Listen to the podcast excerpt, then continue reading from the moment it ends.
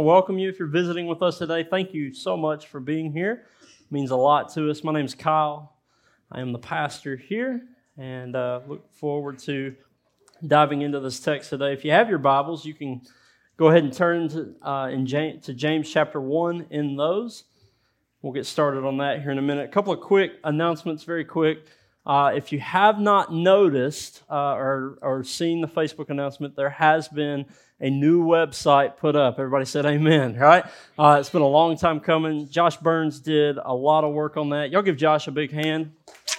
We don't recognize Josh enough. Josh hates to be recognized, so we need to do it more often. Uh, anyway, it's nlcm.church. nlcm.church. If you uh, would like to check that out, we encourage that. Uh, another thing uh, that I want to talk about is we had a very strong start to home groups, and uh, that's exciting for me. That doesn't happen if you guys don't show up. Uh, very grateful for the leaders, very grateful for the hosts, but I knew they would be there on Wednesday. I wasn't quite sure about everybody who signed up, so I'm very grateful uh, that you guys made that a priority this week, jumped into that just head on. So thank you uh, for that. One other thing that you may have noticed when you came in or were, were pulling in, if you if you entered Arkansas Street down here, uh, is that the Kid Life building is for sale. There's a sign in the yard. There's a uh, it's listed on the internet. That all happened uh, over the last couple of weeks, and um, wanted to let you know that we do not own this building or that building. Okay, so this isn't uh, this isn't New Life liquidating assets here. This is uh, uh, this is happening whether we want it to or not. And, and, so we are preparing for this. We have been preparing for this. We've been uh, announcing for a while now, just kind of keeping it before you, that we are working on a long term plan, right? A long term facility that would suit our needs. So now, on top of that, we need to work on kind of a short term plan also. And so, what I want to do is I just want to ask you to pray for us. There's a couple of ideas that are being tossed around uh, among the leadership and the, the building team that we had uh, put together for uh, the long term plan uh, about getting everything up here for a short season. How many know that would be amazing, right? Let's move all the kids up here. That would make me feel better, my kids down there. That would make all of you feel better also that have kids down there. Uh, and I think it would just be uh, better all the way around. So we're looking into that, but y'all pray for God's wisdom. Uh, continue to pray for God's provision in those things, and we'll continue pursuing uh, the best option. And hopefully, we can roll something out to you uh, as far as the short term goes uh, very soon. I would like to do that sooner than later. I, I hate to try to squeeze all that in when you get a 30 days to move notice, right? Anyway, so trying to get out in front of that. And I think that's about it for those uh, pre sermon announcements. Uh, last week we started James, and, and the reason we're going through James is because we want to examine the relationship between faith and works. And this is what James does so well. He's going to show us that there is, in fact, a relationship between our faith and the works that that produces, and that, in fact, our faith should be made visible, right? Faith should be made visible not only in my life, but for others to see Jesus in my life as well. And so we want to, uh, we're going to examine that. So last week, James just, he kind of, he starts off talking about trials and temptations, and the, the early church uh, was under great persecution, nothing like uh, what we experience here in America, uh, but a lot like what our brothers and sisters uh, overseas experience on a daily basis. These are the things the church is going through. He's going to write to them, encouraging them in that persecution, encouraging them in those trials that they're going through uh, to keep looking to Christ and to understand that Christ wants to use not only the trials you're going through, but the temptations that you have to deepen your faith, to help mature you and grow you up in the faith. Oftentimes, we want to pray that our circumstances change when we're going through a rough time. God, please remove me from this circumstance. But if you read throughout God's word, you read even just that little portion in James that we looked at last week, what we see is that God's not normally about just removing you from the bad circumstances. God's more about taking you through those bad circumstances and letting you grow up in those things and helping you do that. So if you missed last week's sermon, I'm not going to preach it again right now. Uh, it was a good one. You can check it out on the website. Uh, it'll be available there.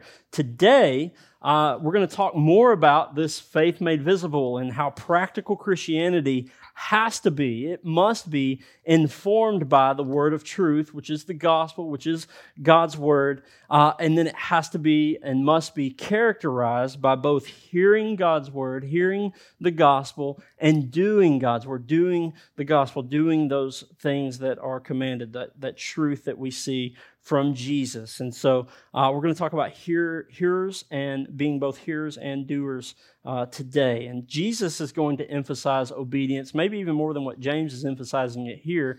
Uh, Jesus in John chapter 14 says, If you love me, keep my commandments. If you love me, keep my commandments. And one of the most telling things is Matthew 28, and this is what we've all been instructed to do, is to go therefore into all the world and make disciples, baptizing them in the name of the Father, the Son, and the Holy Spirit. And then what? Teach them to do all that I've commanded you. It's not just teach them all that I've commanded you, it's show them how to do the things that I've commanded you. Because why? Our faith must be made visible. If it's not, we're just simply hearing these things, and I don't want to get ahead of myself this morning. But what we see from Christ and what we'll see from James today is that obedience marks the true child of God. You can write that down in your margin somewhere if you want uh, in your notes. Obedience marks the true child of God. Let's pray. Father, we come before you today. We thank you for this opportunity to be in your presence, to hear your word. We ask that your Holy Spirit speak to us today. Uh, this has to be more than just my words and my thoughts. This has to be uh, your thoughts and your words and your power at work and here, Father, through the Holy Spirit, uh, for us to ever see change in our lives. And so we invite your Spirit here to work in us. It's in Christ's name we pray. Amen. Amen. Real quick, in your worship guide, if you're planning on attending a home group this week, on the back of that thing, there's a Doers of the Word section. Uh, you can take that this week, answer those questions, and you'll be prepared for your home group on Wednesday night. So I encourage you guys to dive into that. If you're not going to go to a home group, not interested, do it for your own personal uh, benefit as well, your own personal study. Amen. All right, so a moment ago I said obedience marks the true child of God. Now, if obedience marks the true child of God, I think the next question is how do we get there? Like, how do I get to become, how do I become this obedient child of God? Uh, and I want to encourage you with this it's a process. Like, nobody wakes up tomorrow morning and becomes a perfect child of God, just like your kids will not wake up tomorrow morning and be perfect children. Everybody said, Oh, goodness, right? Uh, because we want that. We would love for every command that we give to be followed. And so it is a lot like raising kids. And Patricia and I, we have to encourage each other uh, daily. I wish I could say weekly, but it's not even that. It's daily uh, in this because what we what we've seen in our own kids, and maybe your kids are perfect. That's awesome. If they are, I need help. My kids are not. But what we see is that uh, their obedience is also a process. They have to be reminded constantly. Boys, do not jump on the furniture. Boys, do not punch each other in the face. Boys, stop hitting each other. Stop. You know what I'm saying? I mean, it's constantly we're telling these things, and at, at, at some point you're like, man, is my kid just not real smart, right? Because it feels that way, and I know that that's not the case. I know that my kid is extremely smart, and, and what it is is we're just drawn towards disobedience. And without anything to keep us accountable and help us be obedient, we'll just run towards disobedience constantly. So, Patricia and I, uh, we're encouraging each other in this. We're reminding each other that we may have to say something 77 times before it's finally heard, right? I mean, you know, that's, that's completion, right? So, uh, and, and, before they get it, uh, and it's not always fun. But what we have learned is that obedience depends on hearing the command and doing it. I cannot expect my kid to just do something good or just be obedient. I have to issue a command for my kid to follow, much like Jesus and God, through God's word, are going to issue commands for his children, you and I, to follow. Otherwise, we don't know how to be good children of God.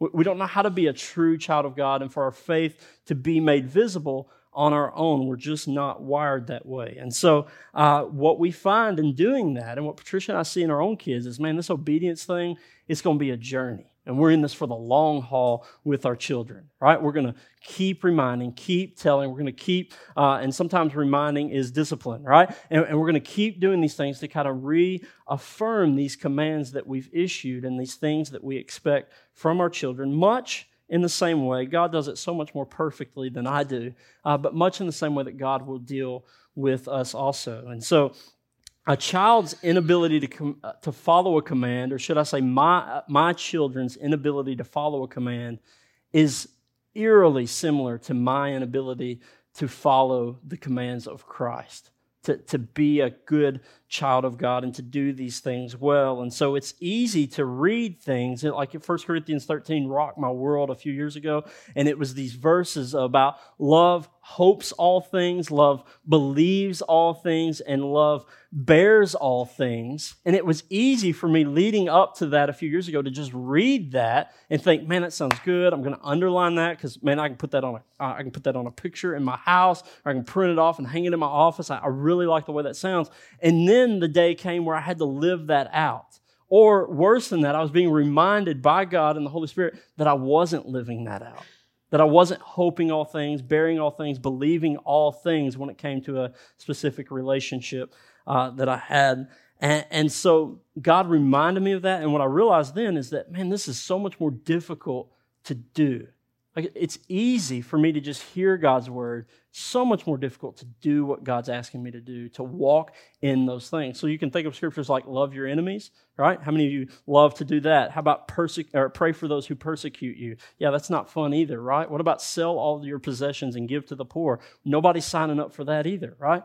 There's just so many commands that we read in God's word, things that are good for us, but they're going to take, they feel like they're going to take something from us, and we don't want that. And so we will, uh, we struggle like children with obedience. We struggle just like your children do with obedience to God and what He's asking us uh, to do. And so I, I think what I see in my life is that I'm very much childlike in my disobedience to the Father. Like, I want to be reminded, I want Him to love me, uh, but when it comes to those commands that kind of push against what I really want, uh, I don't like that and, and I'll rebel against it and I'll try to ignore it or just act like I didn't see it, like God, I'm not listening.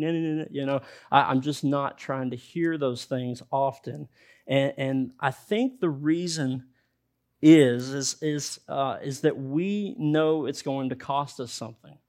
So when it comes to God's word, all of us in here most likely will like it on Facebook. We'll share it on Facebook. We may tweet it. We may amen it in church, mostly just when I ask y'all to amen, right? Not, not many of you are going to amen without being asked, and that's okay. Uh, and, and we'll kind of cheer God's word on, all while really ignoring the fact that we're not interested in doing it.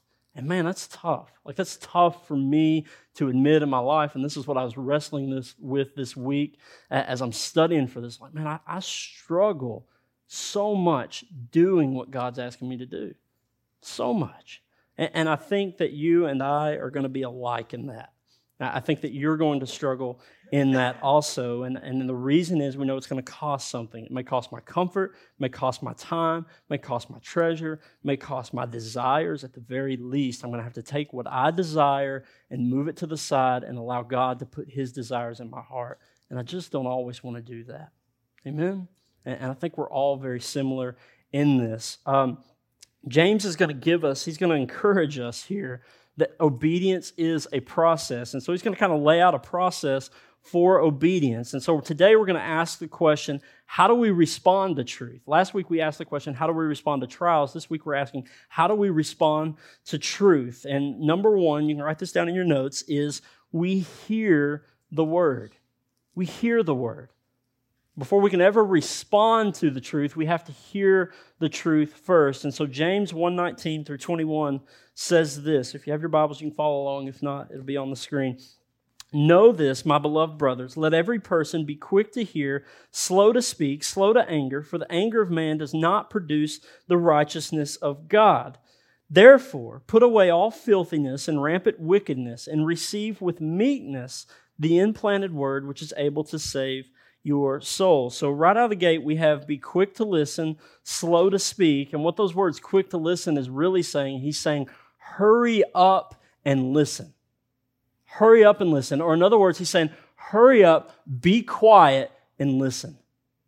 Hurry up, be quiet, and listen. Now, that is good advice for a conversation. And chances are you've always heard this text when it comes to your relationships and the way that you converse one to another, right? That we should be quick to listen, slow to speak. All the wives in here said amen, right? And, and because a husband's not good at this, we're, we're not. Uh, just ask my wife, I'm not. Um, and so, quick to listen, slow to speak, good advice for conversation. But what James is really talking about and, and I've got to give David Platt uh, props for this because he kind of uh, drew this out of the text in a commentary I was reading this week, and, and I loved it. What James is really talking about is our approach to God's word in this moment. He's, he's talking about hearing and doing the word. And so, what he's saying, what James is saying is approach the word humbly. You see, many of times we, we many times we often come to God's word saying, like, this is what I hope it means or this is what I want it to say, or if there's a verse in here that says something that I don't want it to say, I'm just not going to read it again, right? I'm just going to ignore that one because I, I, don't like what it says. Like, I love the idea that the Lord leads me beside still waters, right? That he, he makes me lay down, lie down in green pastures. Like, that's, that's awesome. Put that on my coffee cup and let me carry that around. I want to know more about that. But what's not awesome are like the ones I talked about earlier. Pray for those who persecute you. Love your enemies. Bear all things with the person, with the people you love. Love bears all things. Love hopes all things. And, and it's and then we're like, man, I don't I don't like what God's word is telling me right now. I don't like it. And, and so we just kind of ignore it. We'll approach it saying, This is what I want it to say, and we come talking, not listening. We come with our mouths open and we're not quick to listen. We're not slow to speak we're, we're very quick to interpret God's word the way that we think it should apply to our lives. And when it doesn't, we just ignore it.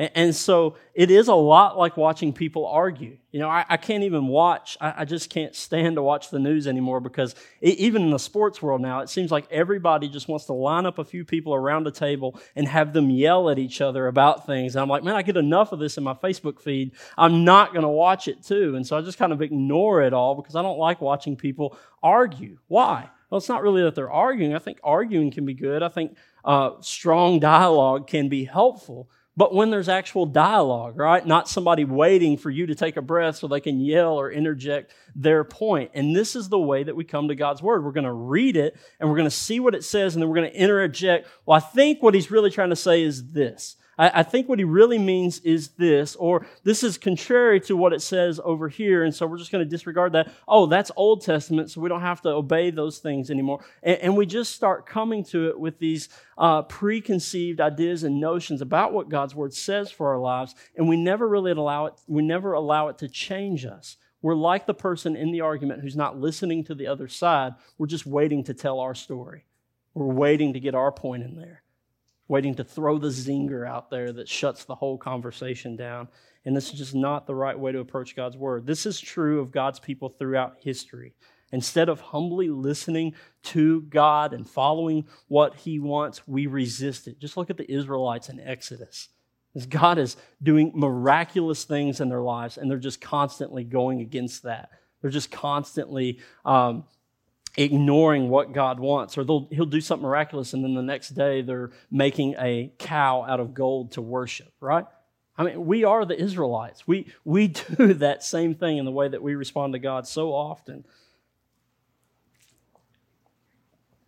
This is, uh, like I said, true of God's people. And in verse 21, he's going to say to approach God's word by putting away all filthiness and wickedness uh, which literally creates this picture of taking off dirty clothes. So it's this idea of coming in from your favorite mud ride, and instead of walking through your house with these dirty clothes, you're going to leave them on the porch as quick as you can, right? Like I'm stripping all these dirty clothes off of me, and, and I'm going to leave them here. This is the way he's saying to approach God's word. Approach it like you're a child about to enter your mama's house with dirty clothes. You know better, right? And, and so I'm going to take off this nastiness, this filthiness, these preconceived ideas that the world has provided for me, and I'm going to approach God's word humbly and with meekness, knowing that God teaches me. I don't teach God.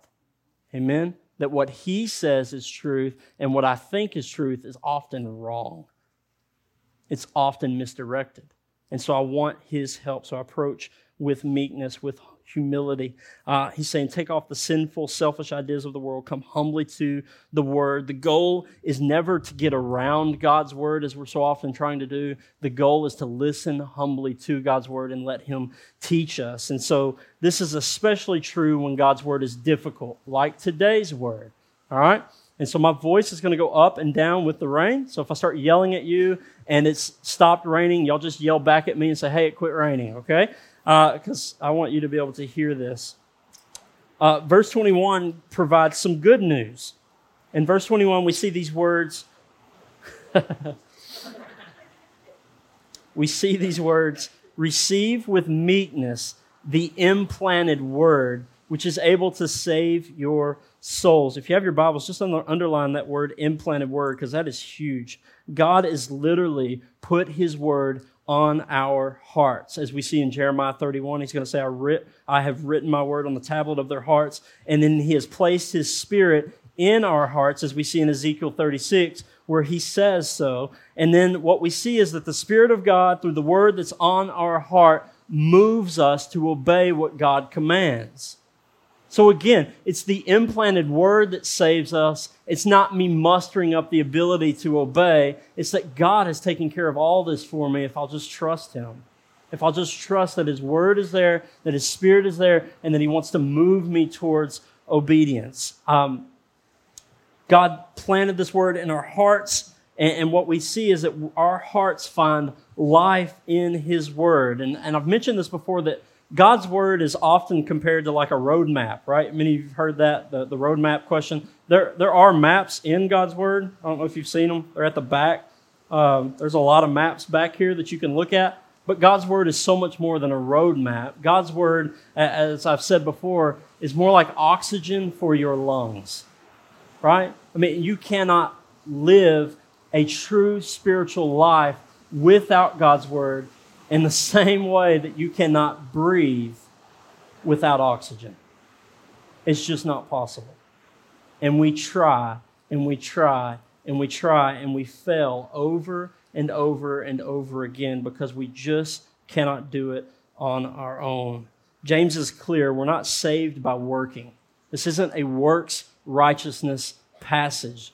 The gospel is not about works righteousness. You're not saved by your working. What we see is that you've received the word, the implanted word, which saves you. And then because of that, the implanted word within you moves you towards action.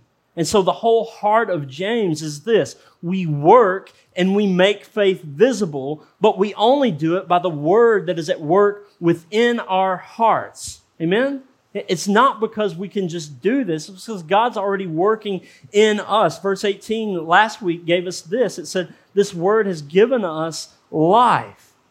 It's a life giving word of Christ. And so, as you accept and submit to his word, your soul experiences the depths of salvation that are available to you. And so, I urge you, don't underestimate the power and the importance of God's word in your life. Don't underestimate it. I, I think we're intimidated by God's word so often. Do not underestimate what's happening. And, and so I just want to ask this question Do you long for God's word? Do you long to read it? Do you long to spend time in it? I'm not trying to condemn you here. I'm asking. These are good questions of evaluation for ourselves.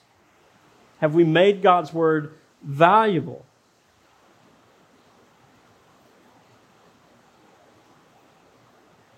The second thing I want to tell you about is we absorb the word. We absorb the word. James 122 through 25 says this But be doers of the word and not hearers only, deceiving yourselves. For if anyone is a hearer of the word and not a doer, he is like a man who, intent, who looks intently at his natural face in a mirror. For he looks at himself uh, and goes away and at once forgets what he was like. But the one who looks into the perfect law, this law of liberty, and perseveres, being no hearer who forgets, but a doer who acts, he will be blessed in his what? Doing. Not in your hearing, you'll be blessed in your doing. And so we are to absorb the word. This word these words look intently mean you stop and you take a close look at what is in front of you. It's the same idea of the first time I laid eyes on Patricia, right? I stopped and I took a close look at Patricia. Not in a lustful way. I'm just saying I stopped and took a close look at Patricia. She caught my eye. Most of you can say that about your spouse, correct? And this is what happens. It's this idea of stopping and taking a close look. And I think a good example is the difference between men and women when we wake up in the morning.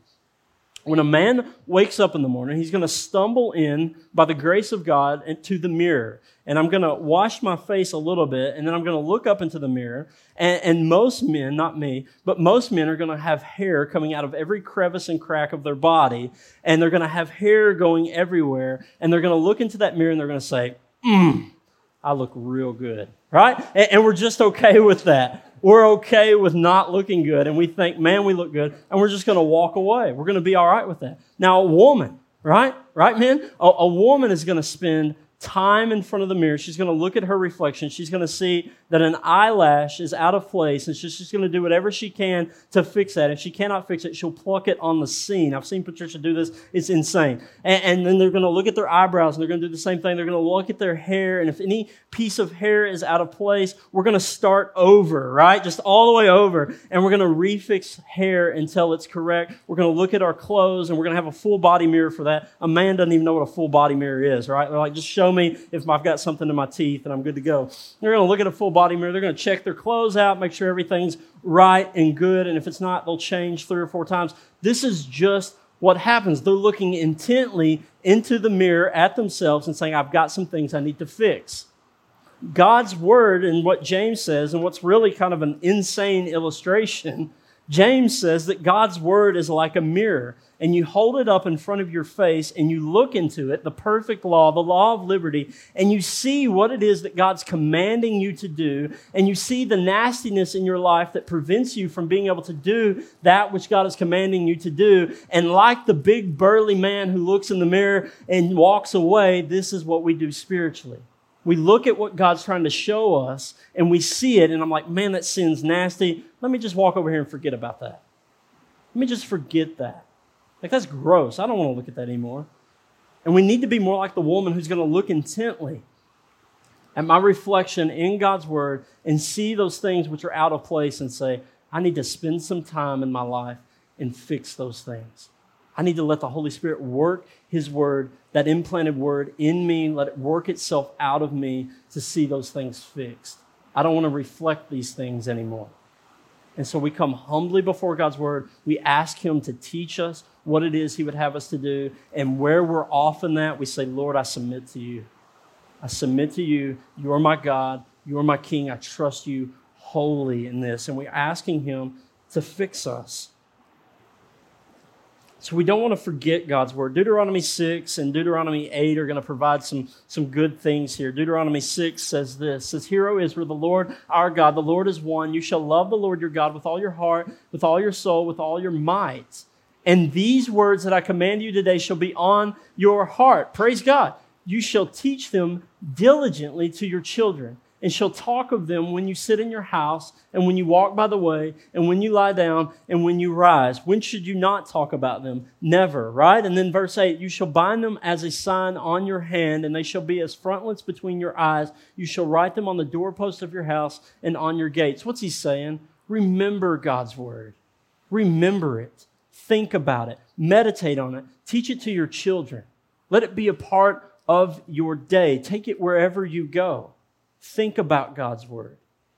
Amen? And then Deuteronomy 8 is going to provide a bit of a warning. And I think this is more what we need to hear today. And you shall eat and be full, and you shall bless the Lord your God for the good uh, uh, for the good land He has given you. Now, this is the state most of us reside in. We're just fat and happy, right? We're happy with life. We're grateful for the way things are going. And we just don't think about God very often unless things get real bad. Here's what uh, Deuteronomy is going to say He's going to say, Take care lest you forget the Lord your God by not keeping his commandments and his rules and his statutes, which I commanded you today. Verse 12, lest when you have eaten and are full and have built good houses and live in them, and, and when your herds and flocks multiply, and your silver and gold is multiplied, and all that you have is multiplied, then your heart be lifted up and you forget the Lord your God who brought you out of the land of Egypt, out of the house of slavery, who led you through the great and terrifying wilderness, which its fiery serpents and scorpions and thirsty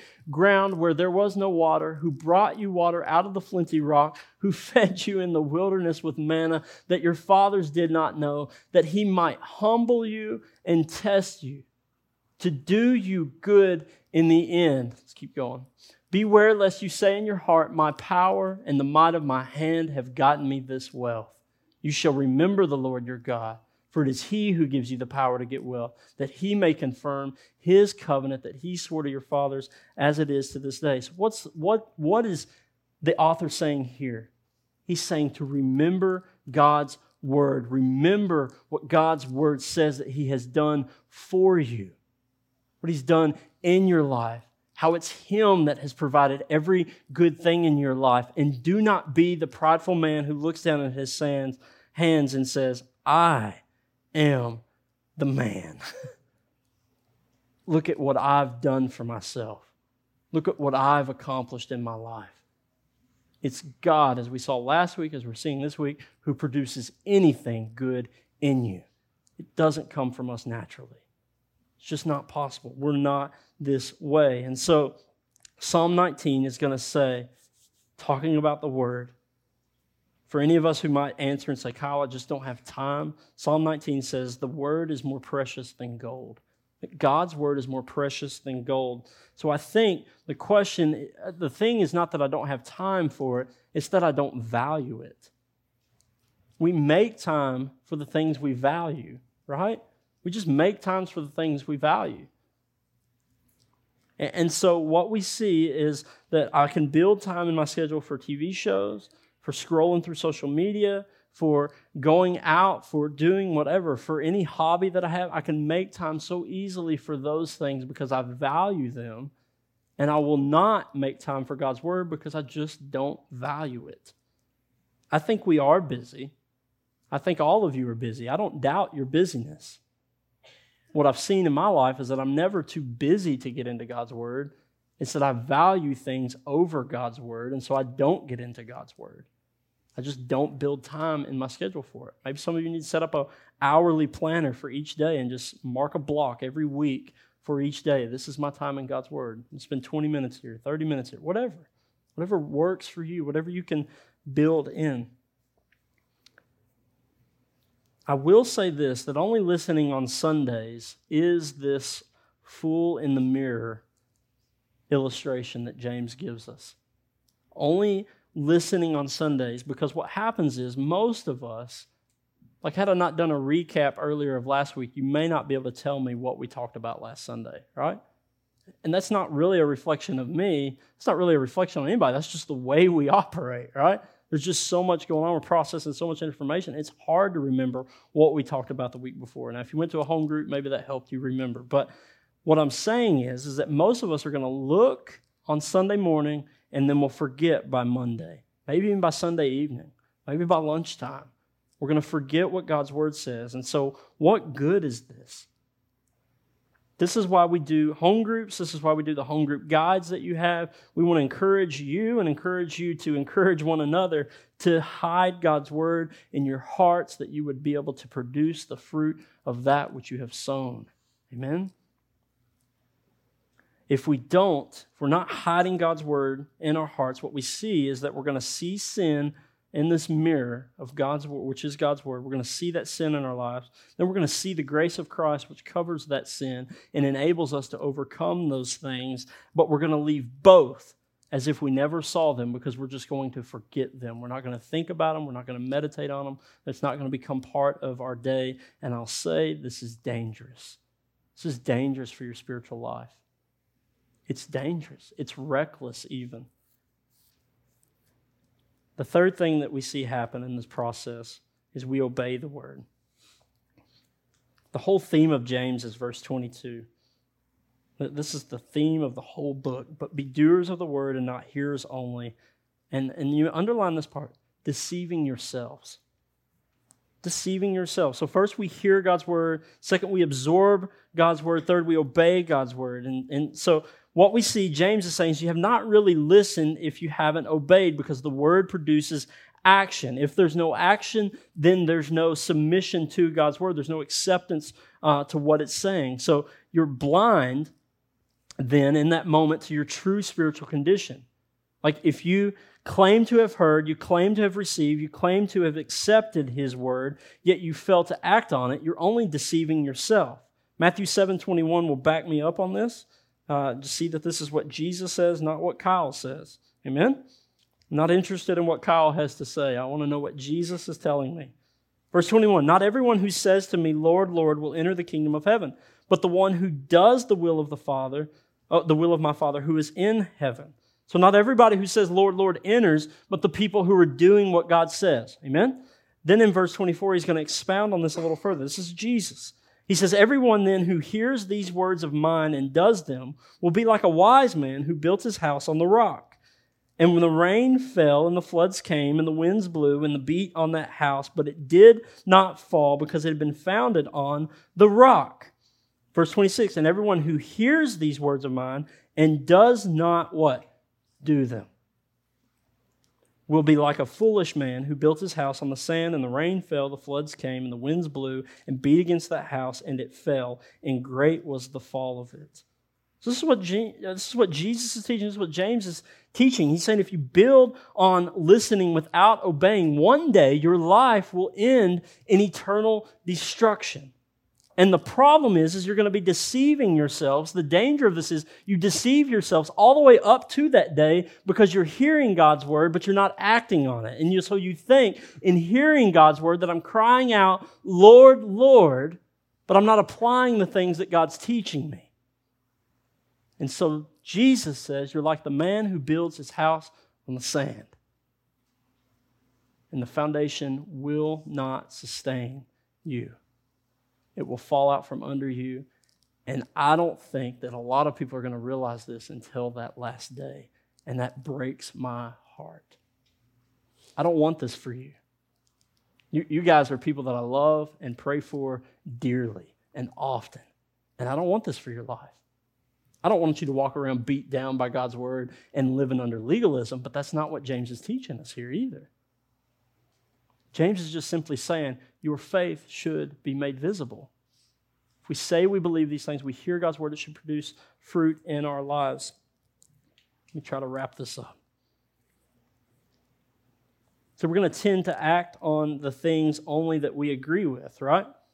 With the things that are convenient. But when it's the when when when this word confronts us, when it challenges us, when it convicts us, or God forbid, when it tries to change us, we're going to ignore it. We're going to run the other way. And this is not the Christian life. This is not the life of a disciple, a true disciple of Christ.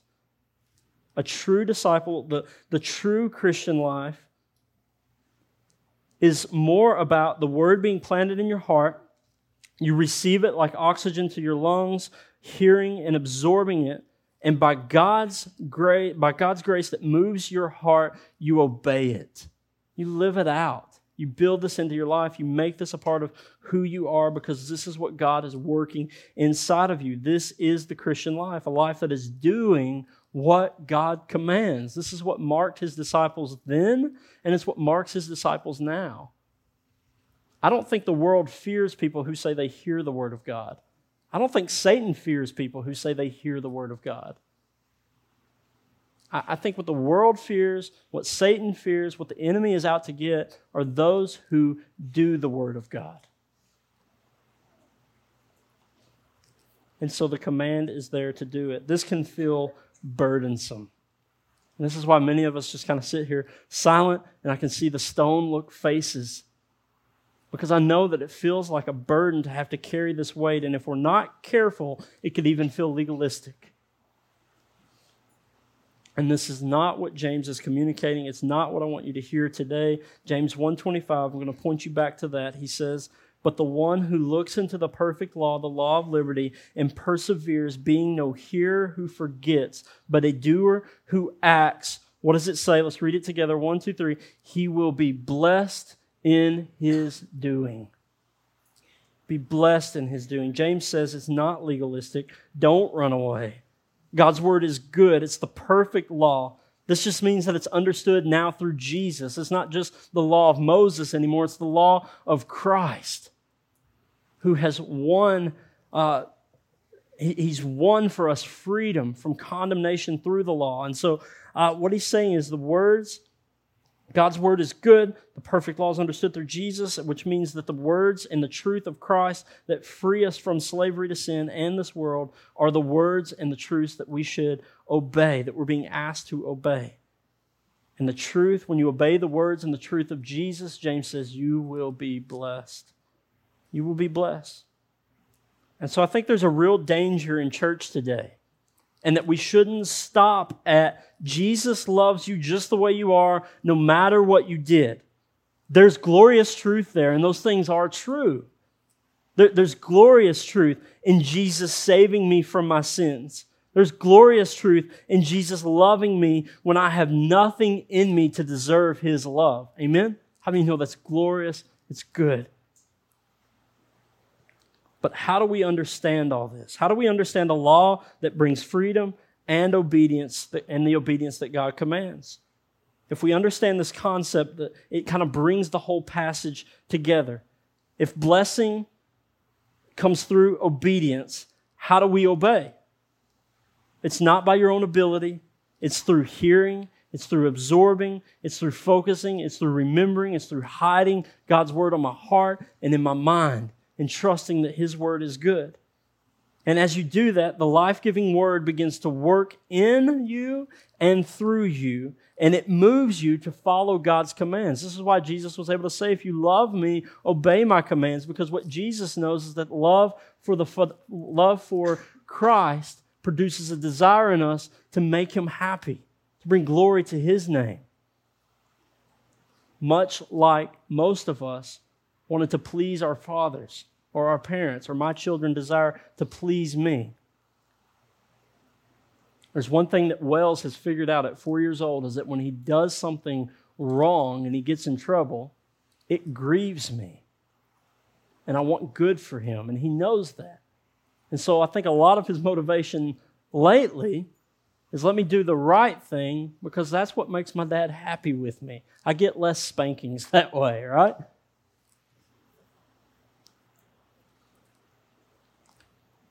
I think for some of you, it's tough to follow God's word and you're just hesitating to do it. And I'm just going to say, do it, right? My advice would be just do it. Know what God's word says and follow it. Trust that it is blessing and life and not curse and death. I think there's some of you in here that it may just be blatant disobedience. Like, I know what God's word says, but I really like doing what I'm doing. I really like going against God's word. And so you're putting off God's word. And, and, so the word that says care for the poor, the words that say turn from gossip, turn from pornography, be reconciled to your spouse, uh, you hear those things and you're ignoring it because it goes against what you want. It goes against the natural desires of your own life, and you're not willing to give that up yet. I think there may be some of us who just, man, it goes against the cultural norm. Like the world's not doing that, so I don't really want to stick out. I'm, I'm fearful. I'm afraid to follow what God's asking me to do. I want all of you, no matter where you stand in those scenarios, I want all of you to understand in the end, all that matters is that we obey God's word. All that matters is that we obey God's word, that we trust what He says, and we do what He's asking. And so, regardless of those consequences, regardless of those circumstances, this is the mark of faith. It's the mark of a true child of God obedience. And so, don't be so worried about the message that you don't move. Don't be so worried about what God's asking that you don't move. Uh, if you're hearing the word, if you're absorbing yourself in God's word, then you can be confident that God's saving word, which has been implanted in your heart will not only save you, but it's going to lead and guide you to obey what Christ commands. And that that produces life and not death. And so I encourage you with this hear and listen to his word, absorb his word. And when he speaks, obey His word. Amen. Man, would you stand to your feet this morning?